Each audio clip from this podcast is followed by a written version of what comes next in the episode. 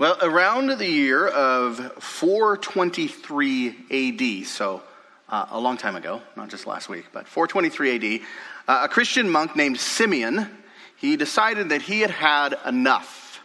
Now, this Simeon, he was born in Syria. He was the son of a shepherd, but by age 13, it was clear that he had an extraordinary zeal for the Christian faith. And so by age 16, that zeal led him to life in a monastery. However, over time, uh, monastic life proved too indulgent, uh, too full of slack and temptation for Simeon. He, he felt that life in a monastery was not severe enough for his pursuit of real holiness. Also, as Simeon grew in his passion for holiness, he found that other people just kept getting in the way. People would come to him with asking for advice about godly living, help with difficult situations, requests for prayer.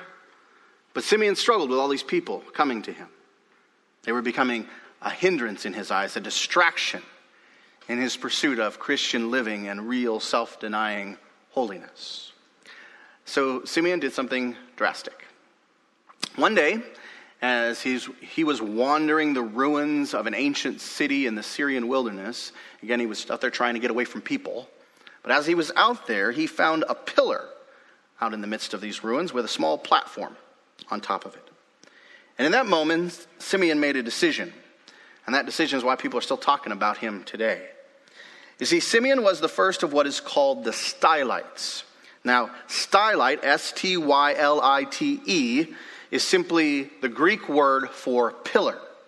But these stylites were a group of monastic ascetics who actually chose to live life away from people up on pillars. Real thing. and Simeon was the first. When he came across that pillar in the Syrian wilderness, he climbed up to the top of it and he decided that the best way to pursue a spiritual life was up away from the ground and away from other people. So he climbed up on that pillar and he, he lived up on that pillar. He slept upon that pillar, he ate upon that pillar, he did everything from up on that pillar. But here's the thing people still came to him. People still came to him. They came out in the wilderness to see this monk on this pillar and, and seek out his wisdom, seek out his spiritual understanding. He actually became kind of like a spiritual sideshow out there in the wilderness, this, this monk up on his stylite. But all that unwanted attention caused Simeon to take things further. His original pillar was some six to nine feet off of the ground, depending on what historian you read. But that was proving uh, not to be high enough for Simeon. So Simeon kept seeking higher and higher pillars, higher and higher stylites. And eventually he found a pillar that was 50 feet off of the ground. And it was upon that pillar that he lived the rest of his days, like 30 years up on that pillar. Uh, a man trying to pursue godliness, trying to pursue spirituality away from the ground, away from the world, away from other people. He was a man trying to live a, a spiritual life. But an important question for us as we get started this morning is this Is that what this man, who historians call Simeon the Stylite, is that what he actually achieved? By living up on that pillar away from the world, did he actually live a spiritual life? Is that actually what a spiritual life really looks like? Are we to understand that spiritual life is one lived away from distractions, away from temptations, and also away from other people? Let me, let me ask the question this way Is living a spiritual life just about us and our own private devotion to God? Is living a spiritual life just about us, just about me and my own private devotion to God? Is it just about me and God? Well, although in the modern Western church we don't find many, if any, who practice the severe monasticism of Simeon the Stylite, I do think that we find many who embrace his philosophy. Let me explain what I mean. What I mean by that is that I do think we have many modern Christians who believe that living the Christian life is simply about their own individualistic, private, personal relationship with God. They, they would answer our question Is living the spiritual life just about me and my private devotion to God? They would answer that question with an affirmative. Yes, that's what it's about. The view Christianity primarily is just about me and God. This is about me and God. Now, here's the thing I don't know if most would say it explicitly that way, um, but they do expose their thinking when they aim at, when we aim at spirituality through isolation. I mean, just like, just like Simeon, some Christians can be tempted to believe that if I could just get away from things, then I would do so much better. I'm tempted to ask you to raise your hand if you've ever, ever thought, if I could just get away. However, the problem with that is, is such a thinking reveals that deep down we believe that other people, right, are really the problem. Other people are really the problem. We view other people as the reason for our continued struggles with anger. If that wasn't for that person, I never wouldn't get angry. We view other people as the reason for our continued struggles with lust or with pride or with lack of self discipline. And so we reason if those other people just keep their distance, then I could truly live a spiritual life. And then often we find ways to keep other people at a distance, right? We find ways. One of the ways that I think I see growing in our culture is the idea that no church is good enough. No church is good enough. There are some Christians who, who, who, can't seem to find a church that they view as truly good enough, truly faithful enough. So that what they do is they end up worshiping all by themselves. I was talking to a brother just a couple of weeks ago, or a couple months ago, that I met, and he was, I said, where you go to church? Well, I don't. There's no church that's good enough.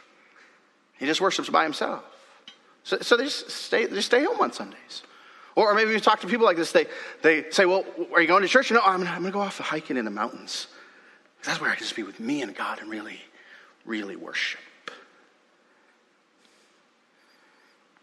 But what's behind that thinking is the same thing that drove Simeon the Stylite out into the wilderness. They believe that a truly spiritual life is one that's pursued in isolation. It's just me and God. But when you think deeper about Simeon's story, you find that there's something more in it than just this desire for spirituality through isolation. And that's something more that you find, I think, is kind of ugly. You see, Simeon shows us a man who, who deep down was aiming at spirituality through individualism. Spirituality through individualism. His Christian life was all about him. It was all about him. And, and, what I mean by that is that his obvious approach to, to the Christian community around him was focused on what they could do, or actually what they couldn't do for him. It wasn't what can I do for them, it was what can they do or not do for me. And I think of that approach, the approach that says my, my embrace or my lack of embrace of Christian community is all about what they can do for me. I think that approach is becoming all too common in our day and age. It's becoming all too, I would say that it's actually becoming dangerously common in our day and age. And I would use that word dangerously because honestly, it's such a destructive approach. When the Christian community, when the church simply becomes about serving me, the individual in the church, if everybody takes that approach, how long is the community going to last? How long is that church going to survive? When everyone is primarily focused upon themselves, true community shrivels up and dies. Shrivels up and dies. And I often wonder, brothers and sisters, if that will be the epitaph over the American church. If the American church continues on in its decline, which we are, look at the statistics, we are in a decline here in America.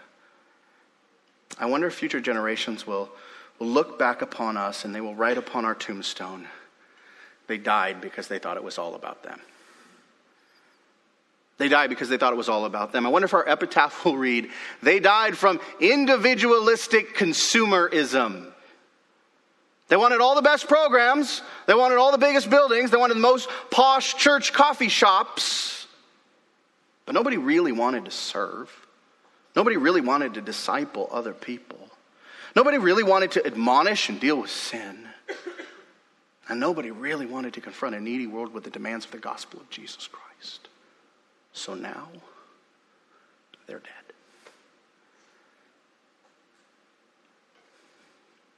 I do often wonder what our future will hold if we continue to view the Christian life as simply all about me. And, and, I say that. I say that knowing that Jesus has promised to keep his church. Praise God. Amen. He's promised to keep his church. But I said also knowing that this, this me centered individualist thinking is not biblical thinking, it's not God honoring thinking. So either it will continue to lead to a serious decline in the church in the West, or it will result in Christ's serious discipline of us in the West. And he will discipline us in order to help us understand that a truly spiritual life includes life lived in Christian community. Truly spiritual life includes life lived in Christian community. The Christian life is about more than just the individual. And we should know this, brothers and sisters. Amen. We should know this. Good old Simeon the Stylite should have known this. And I say we should know this because all we got to do is read the Bible, right? We just have to read God's word. I mean, just think with me. What do we see with God's people in the Old Testament? Are they just a bunch of isolated individuals? Did God give them laws about, okay, here's how far apart and how high your stylites need to be, your pillars, and everybody just go find one and get on top of it? Is that what he gives in the Old Testament? No, not at all. Instead, he calls them to community. First, through a family, and then as a nation. And he teaches them how to live as that community because they, they needed to learn. They weren't very good at it. You read the Old Testament. So he taught them. He taught them how to live as a holy community. And we see the same thing as we continue on with the New Testament. Just, just think with me for a moment about the life of Jesus. Just think about the life of Jesus. Was Jesus a loner? Was he a loner? Did he approach spiritual life like it was just about him and the Father? Did you always see him yelling at his disciples, yelling at the crowds, Get away from me, just leave me alone. You're a distraction as I pursue living the life that the Father has given me. Is that what you see? Of course not. Of course not. I mean, isn't it obvious? The life that the Father had called Jesus to live was all about a life lived in community with others. The life of Christ was all about serving others, teaching others, healing others, helping others, confronting others, and ultimately what? Dying for others. So here's the thing we actually see the spirituality of Jesus' life through his relationships with others. We see the spirituality of Jesus' life through his relationships with others. And, and, that's the same life that we are all called to as followers of Jesus Christ. It's the same life. I mean, isn't that the life that we see in the early church? As we read about the first Christians, we see, we see the reality of their spiritual life manifest through their relationships with one another. They, they show us their true spirituality through their relationships. Think about it. They sacrifice for one another. They, they share with one another. They, they comfort one another. And they strive side by side for the proclamation of the gospel of Jesus Christ. I mean, you've read the book of Acts. The book of Acts isn't uh, a story about a bunch of isolated individuals. Instead, it is the record of a spiritual community called the church. The church. Here's a question Do we understand what they understood? Are, are we approaching the Christian life like they approached the Christian life? Well, ask the question this simply Are we living like Christ? Are we living like Christ? Or are we more like Simeon the Stylite? Are we pursuing spirituality through, through isolation and individualism? It's, it's just about all about us. It's just about me. How are you approaching the Christian life? Well, this morning we're going to begin working through a text that will challenge us on this very thing. It's actually going to show us a picture of true spirituality, a picture that looks very different than good old Simeon's approach and maybe a little different than the approach with which you are, are comfortable and familiar. So now go ahead and take your Bibles and turn over with me to the book of Galatians, Galatians chapter 5. Galatians chapter 5. And as you're turning there, let me just say that when we read our Bibles, um, we can be tempted at times to misread our Bibles. And what I mean by that is that we can be tempted to read our Bibles as though our Bible was pr- primarily written to the first person singular me. We can read the Bible as though it's, it's just God's word to me as an individual. But in reality, God's word is actually written primarily to the first person plural. It's written to us It's written to the community. The majority of God's word, as you read through it, the majority of God's word is addressed to the people, plural, of God, not the person, singular, of God. It is how we, as the people of God, are, are to live in relationship with God and in relationship with, with one another. And even the few personal letters that we do find in the Bible, like, like Philemon, like the pastoral epistles, even though they are written to individuals, they deal with matters of community. They deal with matters of community. Now, as I say that, obviously the Word of God also stresses the place of personal responsibility and personal accountability. Don't misunderstand what I'm saying this morning. We as individuals are responsible for our sin. It's not just a group thing, it's an individual thing. And we as, in, as individuals are responsible to repent and believe the gospel. It's not a group thing, it's an individual thing. So don't misunderstand what I'm saying. My point is simply that if we read the pages in the Bible as though they're simply written to isolated individuals, not to a community, not to us, we're reading them wrong. Reading them wrong. And I bring all that up because book of Galatians is, is no different. It wasn't written to someone named Galatia. It was written to a group of churches ministering and living together in the ancient region of Galatia. And Paul is showing them in this letter how they are to live together in relationship with one another. And here in chapter 5, he's showing them how they are to do that by the Spirit. Look at the text, starting in verse 16. Paul tells them, But I say, walk by the Spirit, and you will not gratify the desires of the flesh. Walk by the Spirit, and you will not gratify the desires of the flesh. And, and several weeks ago, we worked through Paul's explanation of what that means. We walked through verses 16 to 25, exploring that reality of living a spiritual life. And as we studied those verses in detail, maybe, maybe you heard all the stuff that we talked about, and you thought about how you, as an individual, need to pursue walking by the Spirit. And maybe you thought about, as we went through that, you thought about your own battles with the flesh. Maybe you thought about your desire to, to have the Spirit's fruit manifest in your life. And maybe you were convicted about how you need to be more actively keeping in step with the Spirit. Maybe you thought about all those things on, on an individual, personal level as we work through that. And if you did all that, I want to just say, that's right and good. That's, that's right and good. Again, don't misunderstand me. Thinking about your own personal responsibility to do these things is right and it's good.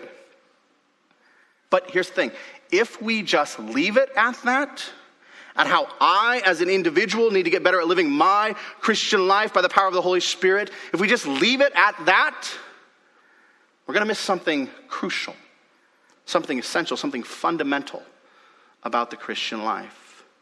And that's what Paul goes on to show us here as chapter 5 moves into chapter 6. In the flow of Paul's discussion about walking by the Spirit, living by the Spirit, Paul goes on to explain how a spiritual life actually manifests itself in a spiritual community. So, a spiritual life actually manifests itself in a spiritual community. A spiritual life actually leads to a spiritual community. It actually leads the opposite direction of Simeon the Stylite, okay? The spiritual life leads to a spiritual community. And again, that's what Paul's going to show us here as we move from chapter 5 into chapter 6. But I want you to note that as he begins to show us this, he begins not with a positive description of the Christian community, he begins instead with a warning. And, and, his warning here is kind of, kind of tacked on to his previous discussion. Look at the text there. After saying in verse 25 of chapter 5, if we live by the Spirit, let us also keep in step with the Spirit. And notice Paul's using the plural pronoun we and us to describe us pursuing living by the Spirit together. So if we live by the Spirit, let us also keep in step with the Spirit. But then Paul adds this warning. Look at it. Verse 26. Let us not become what?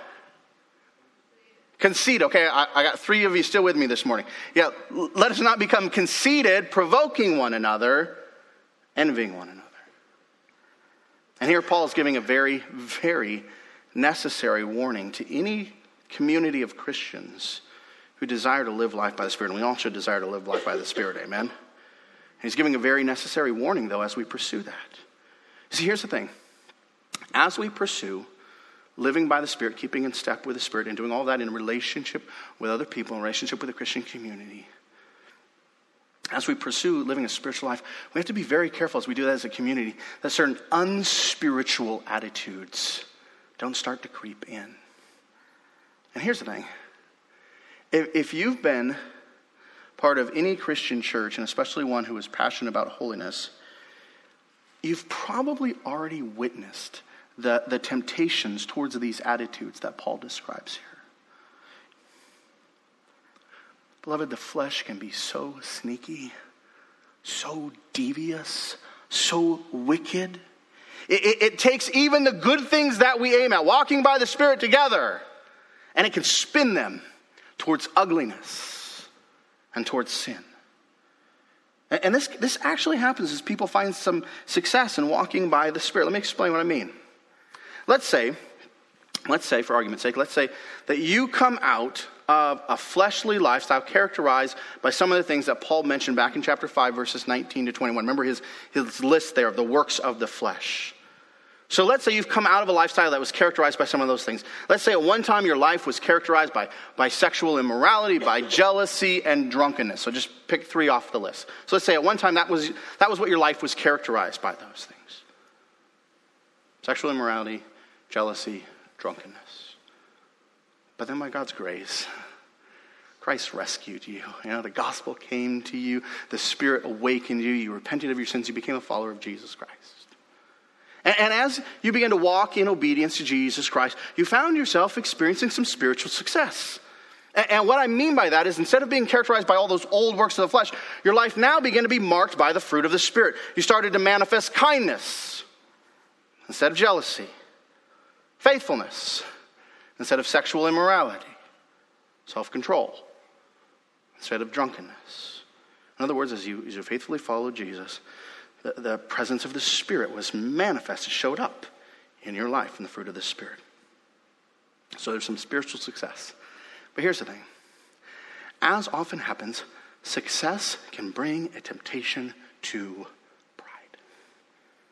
Success can bring a temptation to pride. And that's just as true in the spiritual realm as it is in the world of business, as it is in the world of athletics. Success can bring a temptation to pride.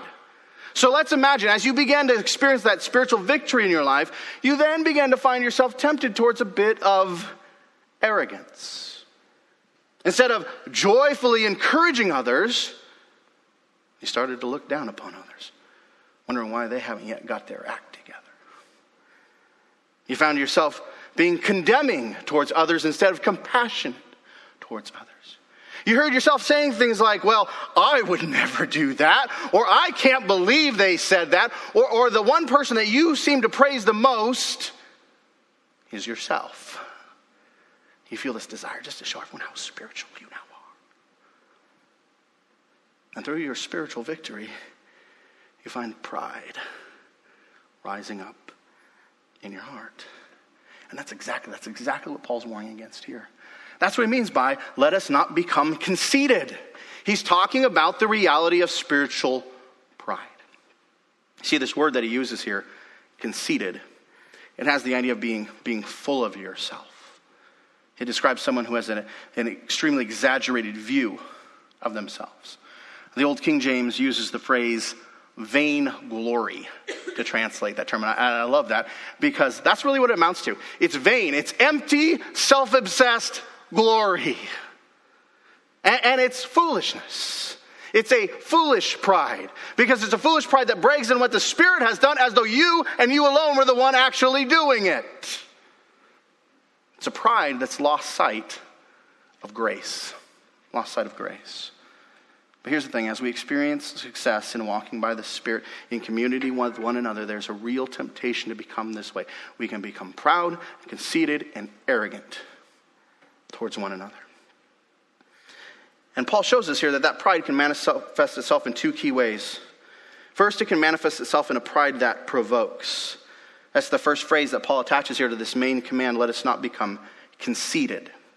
And, and the provoking that Paul's talking about here is not a, not a positive, edifying, provoking, challenging. It's not like what Paul's done in this letter to the Galatians, as he, he strongly and lovingly challenged them to really embrace the, the freeing power of the gospel. That's not what he's talking about here. Instead, Paul is describing an arrogant spiritual competition with one another. It's similar to what we witnessed Paul addressing in his letters to the Corinthians. If you remember there in Corinth, they, they boasted about their spiritual gifts. They, they boasted about their ministry accomplishments. They, they boasted about their theological associations, and they, they flaunted those things in the face of others. Others who they viewed as having lesser gifts, others that they viewed having lesser success in the Christian life, others who they viewed as having lesser theological tribes. So there was, a, there was an arrogant spiritual competitiveness that had taken root in that church.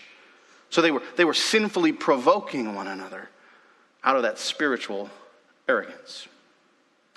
And honestly, we, we say this, see the same foolishness taking place today. We see the same foolishness taking place today. Just hop on Twitter. Just hop on Twitter.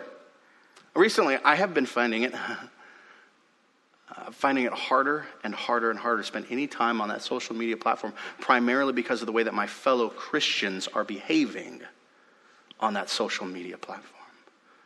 What, what you witness there, and it just grieves me, what you witness there is that instead of talking with one another in ways that are profitable about issues which we might disagree about, Christian people and, and Christian leaders resort to, to trying to shout the other person down, uh, erecting straw men, using inflammatory terminology. I don't think they're trying to be edifying. I think they're just trying to win more followers. And it's actually doing the very thing that Paul is warning against right here. And beloved, what we witness out there in the Twitterverse is also the same thing that is sadly experienced in many churches. Instead of being gracious with one another, people start taking shots at one another. Sometimes it's, it's with a look, sometimes with a snarky comment. Oftentimes it's behind someone's back, veiling our condemnation with phrases like, I'm so concerned about so and so. Or, you know, you should pray for so and so, let me tell you. But what we're really doing is provoking one another. We're competing against one another from a place of spiritual arrogance. I would never do that. There's also another way that this spiritual pride can turn. That's the other, second way that Paul mentions here.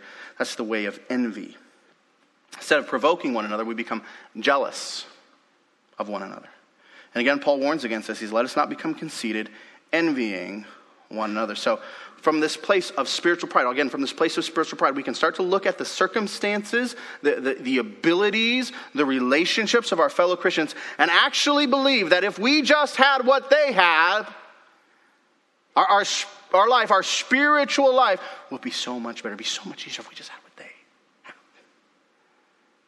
We, we see someone doing well in their ministry Maybe they're a great children's church teacher, or they have a wonderful ability at leading worship, or they give great counsel to people, and people just seem to flock to them.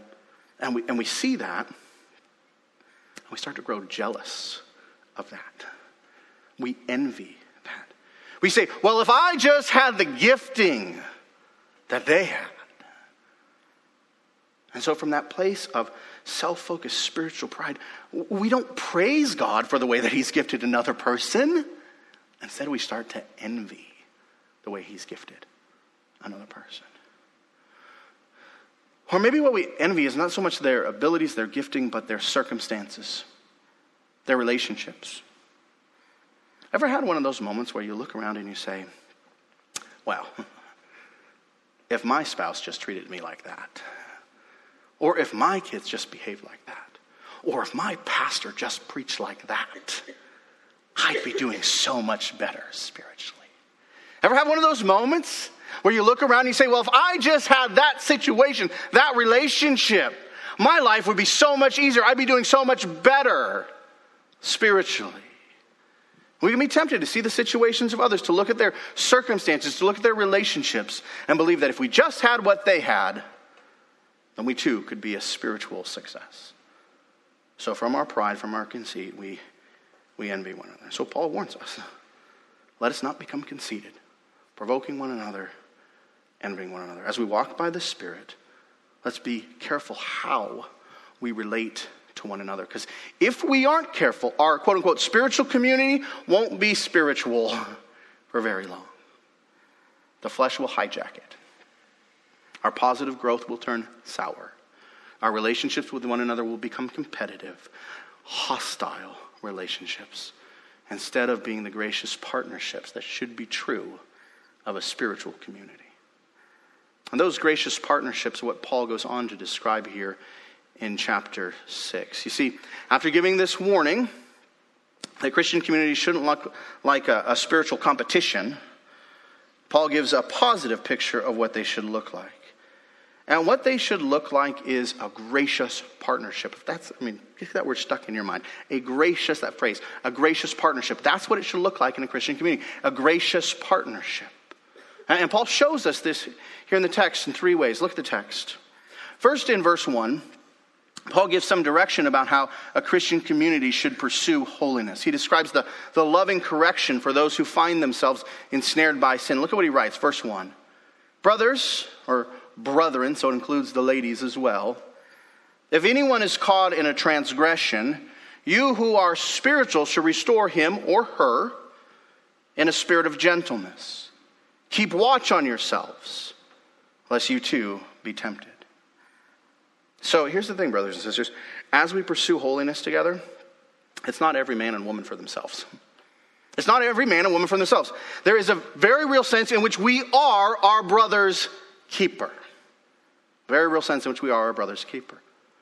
Then Paul goes on here to show how Christian communities are also to, to carry the load together. He says in verse 2, look at verse 2, bear one another's burdens and so fulfill the law of Christ. And then down in verse 6, he adds, let the one who is taught the word share all good things with the one who teaches. And both of those verses are actually aiming at the same fundamental idea. There is to be a beautiful, generous sharing among the people of God. We are to share our burdens, our struggles with one another. We are to share our understanding of spiritual truth with one another. And we are to share our resources for daily living with one another.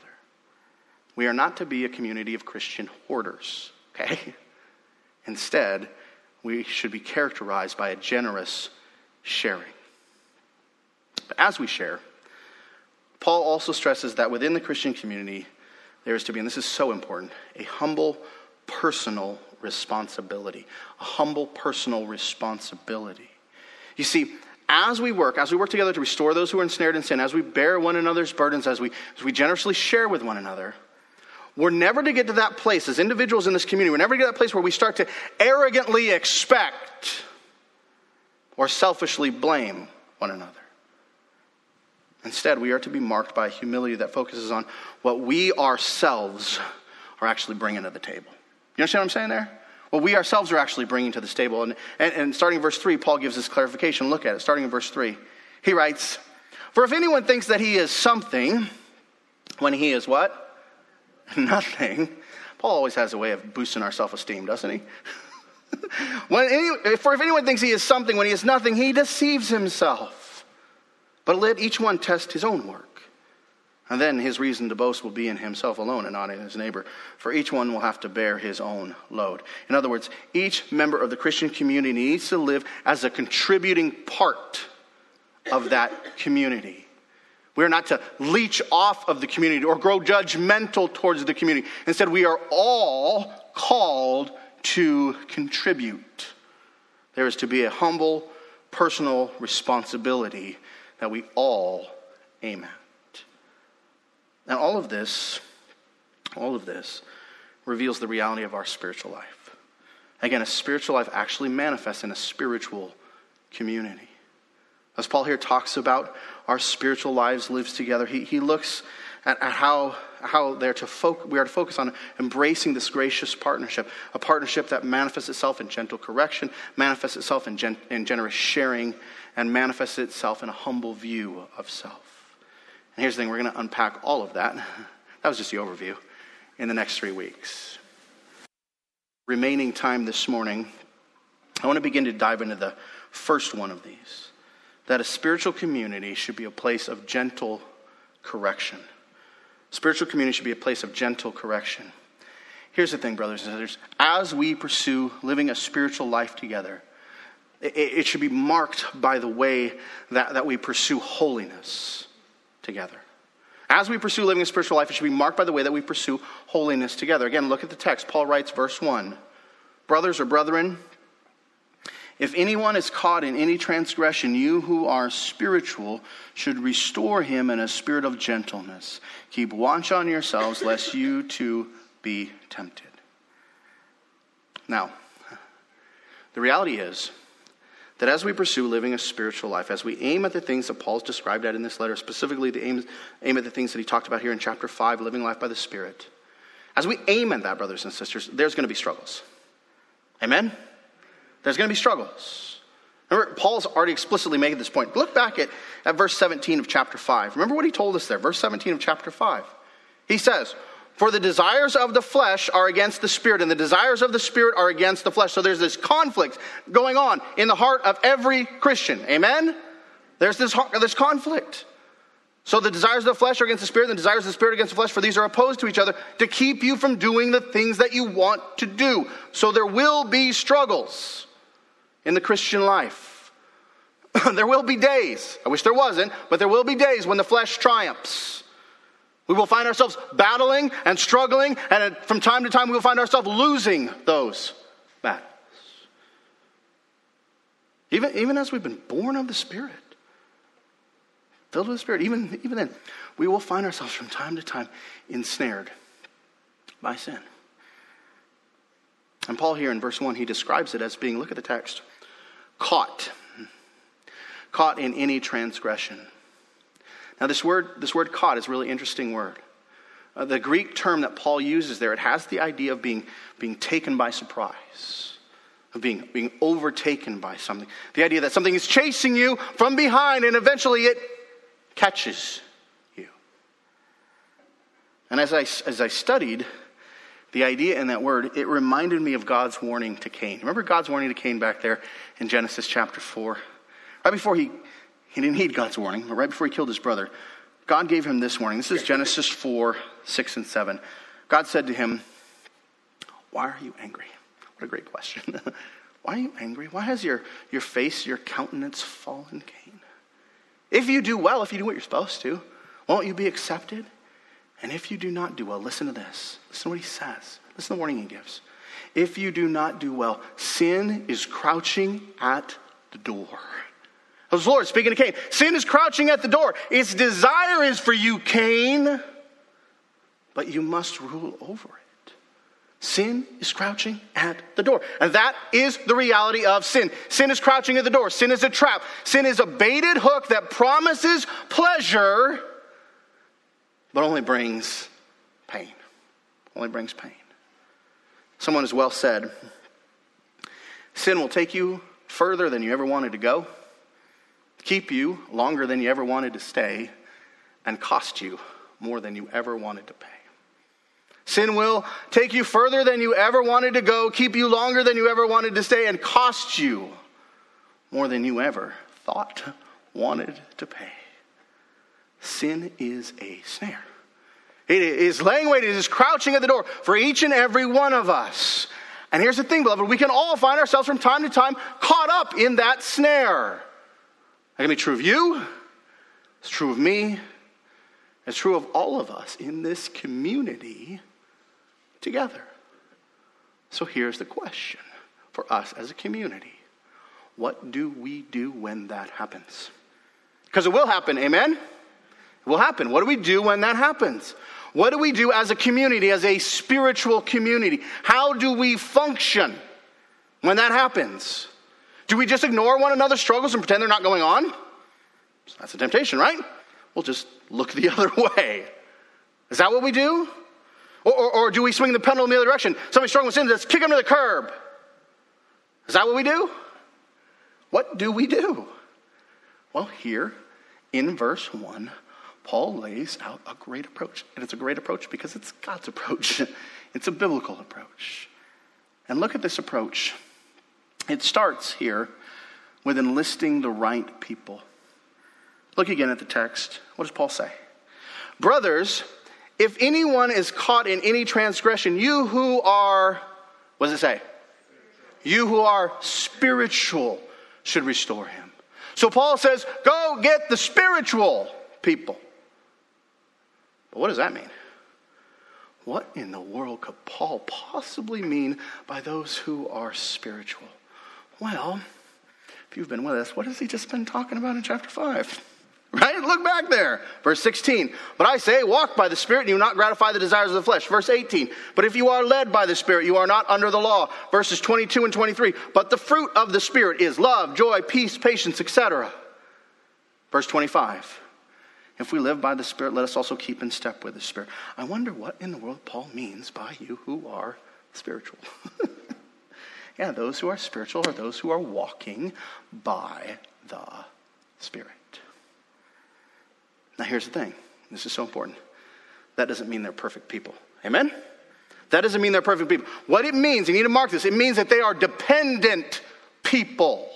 Dependent people. They know their own weakness. They aren't full of arrogance. They have been born of the Spirit, and now they are living in dependence upon the Spirit. And you see it. You see it in their life. Their life shows moments of love and joy of peace and patience. You see the fruit of the Spirit manifest in their life. And, beloved, here's the thing every single Christian should aim to be at being that type of person. Amen? We should all be pursuing walking by the Spirit. Amen? This is not this is not an option that Paul's given. This is a command, right? So we should all aim at being that type of person. So therefore, that means that every single one of us, as we walk by the Spirit, should be ready then to do this work of restoration. Every single one of us ready to do this work of restoration. Paul here isn't saying, send in the professionals.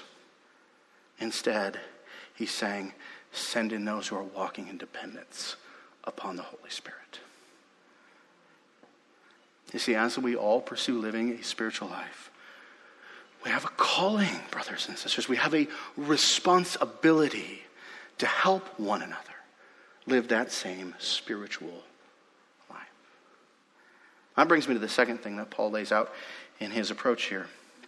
First, when someone in the community is ensnared by sin, we need to spend, send the right kind of people. But second, we need to make sure those people are aiming at the right target.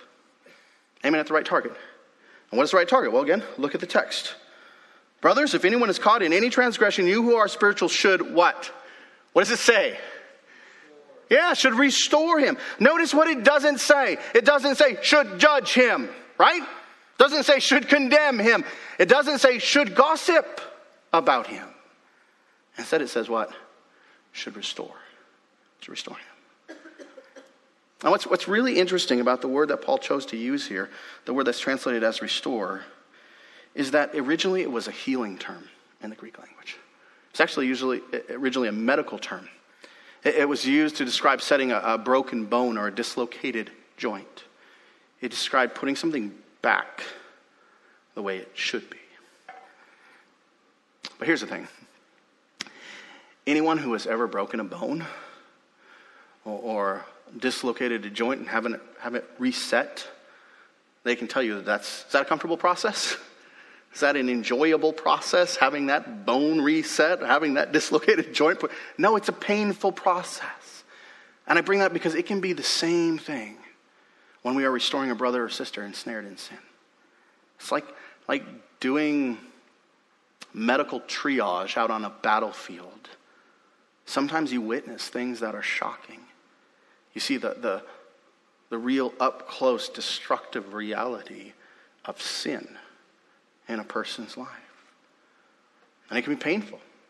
It can be painful for the person being restored, and it can also be painful for the person helping to restore. But let me just raise the obvious question What are the other options? Brothers and sisters, what are the other options? Just leave that brother and sister to suffer alone out on the battlefield? Just leave them wounded at the mercy of Satan, the flesh, and the world? Is that an option? Shoot our own wounded? Some Christians do that. But what kind of community is that? Amen? What kind of community? Just leave them to die on the battlefield, just shoot our own wounded. Is that what we should do? Obviously not. So those who are spiritual go. Because the Spirit produces love in us. We go from that love, we go to the one who is struggling, and we go for this work of restoration. We want to see them back. We want to see them back walking with Christ, back living by the Spirit, back to where they should be.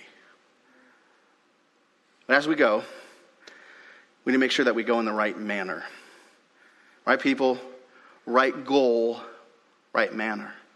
Paul says that this work of restoration, look at the text, is to be done in a spirit of gentleness. And he, he writes that he's talking about spirit with a lowercase s. He's describing a, a manner, an attitude.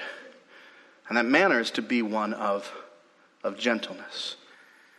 But here's the thing at first glance, when you really think about that, restore them in a spirit of gentleness, that's kind of a surprising statement to find in this letter coming from this particular author. And I say that because this is a statement coming from a guy who, in this very letter, called the Galatians fools, said that he wished false teachers would castrate themselves and that anyone preaching the, a gospel other than the true gospel should go straight to hell. Paul, that doesn't sound like the most gentle of approaches. So, what's Paul driving at here? Is he contradicting himself? Is he calling himself a hypocrite? No, not at all. What we need to understand is that this word gentleness, it's not describing some Caspar Milquetoast. It's not describing someone who never speaks with force or passion. It's, it's not saying that we shouldn't be blunt or firm when confronting sin. Instead, this is a word that could also be translated as meekness, which is power under control, or also humility. This word actually describes an attitude of not being overly impressed with, with a sense of one's own self worth, not thinking too much of yourself. In other words, what Paul's saying is when you go to restore another brother, don't go in like an arrogant bull in a china shop. You know that picture, right? Just coming in and making a mess of things from your arrogance. Instead, you come as a fellow sinner who knows the struggle. Humility gentleness. You come as a fellow sinner who knows the struggle. You come as one who hates what sin does because you have scars of your own. You come as a person dependent upon the Spirit, imploring your brother, imploring your sister to get back to that place of living in dependence upon the Spirit. You come in humility, you come in gentleness, with passion, with sorrow longing to see this brother, this sister, this family member, this person in your community, longing to see them back to where they should be, longing to see them restored. That's the right manner. That's the right manner. But as you do that work, as you do that work, be careful. Sin is crouching at the door. Sin is crouching at the door. Pride is crouching at the door, and it's laying in wait to ensnare those who come to rescue. Paul, look at the text here. He gives another important warning. It's there at the end of the verse. Keep watch on yourself, lest you too be what? Tempted. And the temptation I think that Paul's describing here is not, not necessarily falling into the same temptation as that person you're seeking to restore, somebody struggling with alcohol, well, you go to help them out and maybe you're going to become an alcoholic. That's not the idea. It's not a warning that you might fall into the same temptation. I think what he's warning against here is again against spiritual pride, against spiritual arrogance, against that spiritual conceit that can creep in as we start to think more highly of ourselves than we ought. Oh, I need to go and talk with this brother because I'm, I'm spiritual. that arrogance that creeps in. And Paul's saying, watch yourself. Watch yourself. Go in love, go in humility. Watch yourself. And beloved, this is how a Christian community needs to pursue holiness together. We need to graciously, graciously, not, not judging, not condemning, we need to graciously correct one another in dependence upon the Spirit with the goal of restoration, manifesting true humility. Fellow sinners go unto one another, manifesting true humility in the process. Now, Lord willing, next week we're going to explore all of this further this idea of living in a spiritual community. But as I close, let me just make this clear. This is, this is what the Christian life looks like, because this is what a spiritual life looks like. This is what the Christian life is to look like, because this is what a spiritual life looks like. It doesn't look like a bunch of isolated individuals caught up in navel gazing and just living them in Jesus. It doesn't look like the approach of Simeon the Stylite. I'll put it to you this way you can't be a truly spiritual person all by yourself. You can't be a truly spiritual person all by yourself. That's not the way God designed things. That's not the calling that He has upon His people. Instead, just like Jesus, just like the New Testament church, true spirituality is seen through our relationships with one another. So let me ask the obvious question What do your relationships with other Christians look like? What do your We'll go from community to individual. what do your relationships with other Christians look like? First, let's ask the obvious question Do you have real relationships with your fellow Christians? Do you have a relationship? Do you spend time getting to know them and letting them get to know you? And if you do, which you should, when you find yourself experiencing spiritual success or you witness spiritual success in their life, how do you respond? Do you rejoice together in the Spirit's gracious work? Man, I'm so excited to see God's grace evident in your life. Do you rejoice in the Spirit's working, or you become conceited? Do you envy?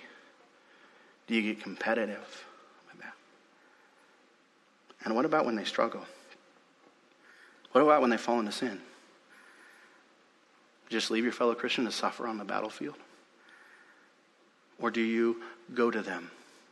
Leaning into the Spirit, resting in His, His wisdom, His grace, and working diligently to restore them. How are you approaching being part of a Christian community? And what does your approach reveal about your spirituality? I'm going to end this morning with this question, and I really want you to think about this.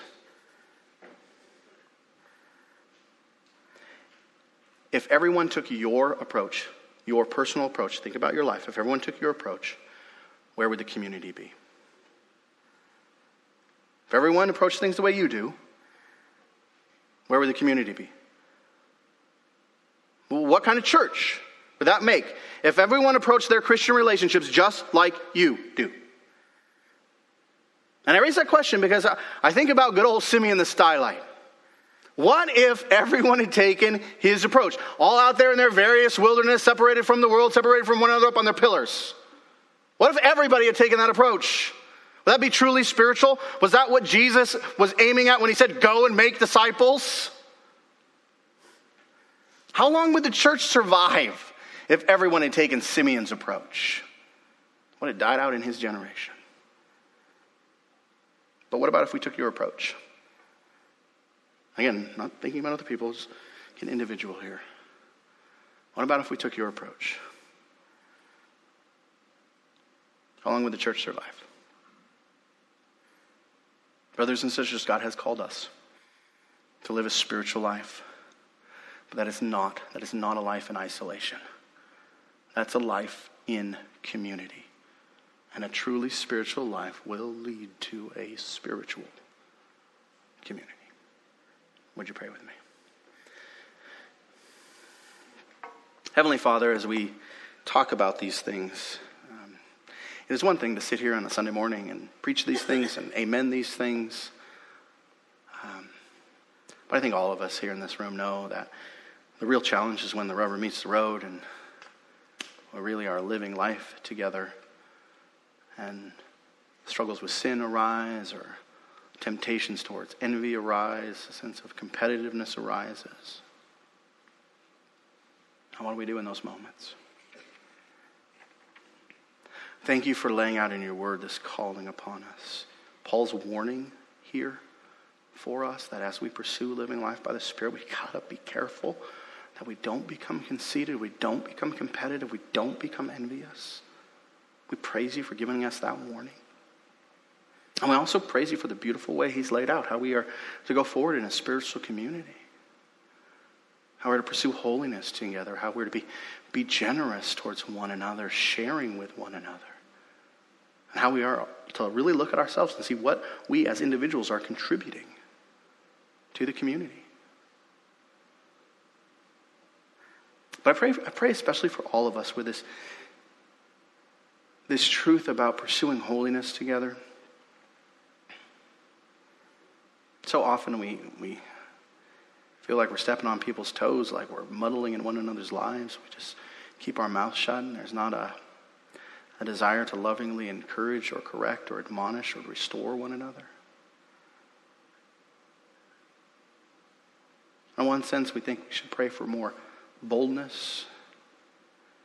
But Father, I think sometimes we just need to pray for that fruit of the Spirit of love. That we would truly love our brothers and sisters and want the very best for them. And so when we see the, the world tripping them up, when we see them, them ensnared in the ways of the flesh, we see the enemy deceiving them, that from love we would go to them. We would help to restore them. And we would do that because that's what we desire in our own life. None of us want to be left alone out on the battlefield. We don't want a church that's shooting its own wounded.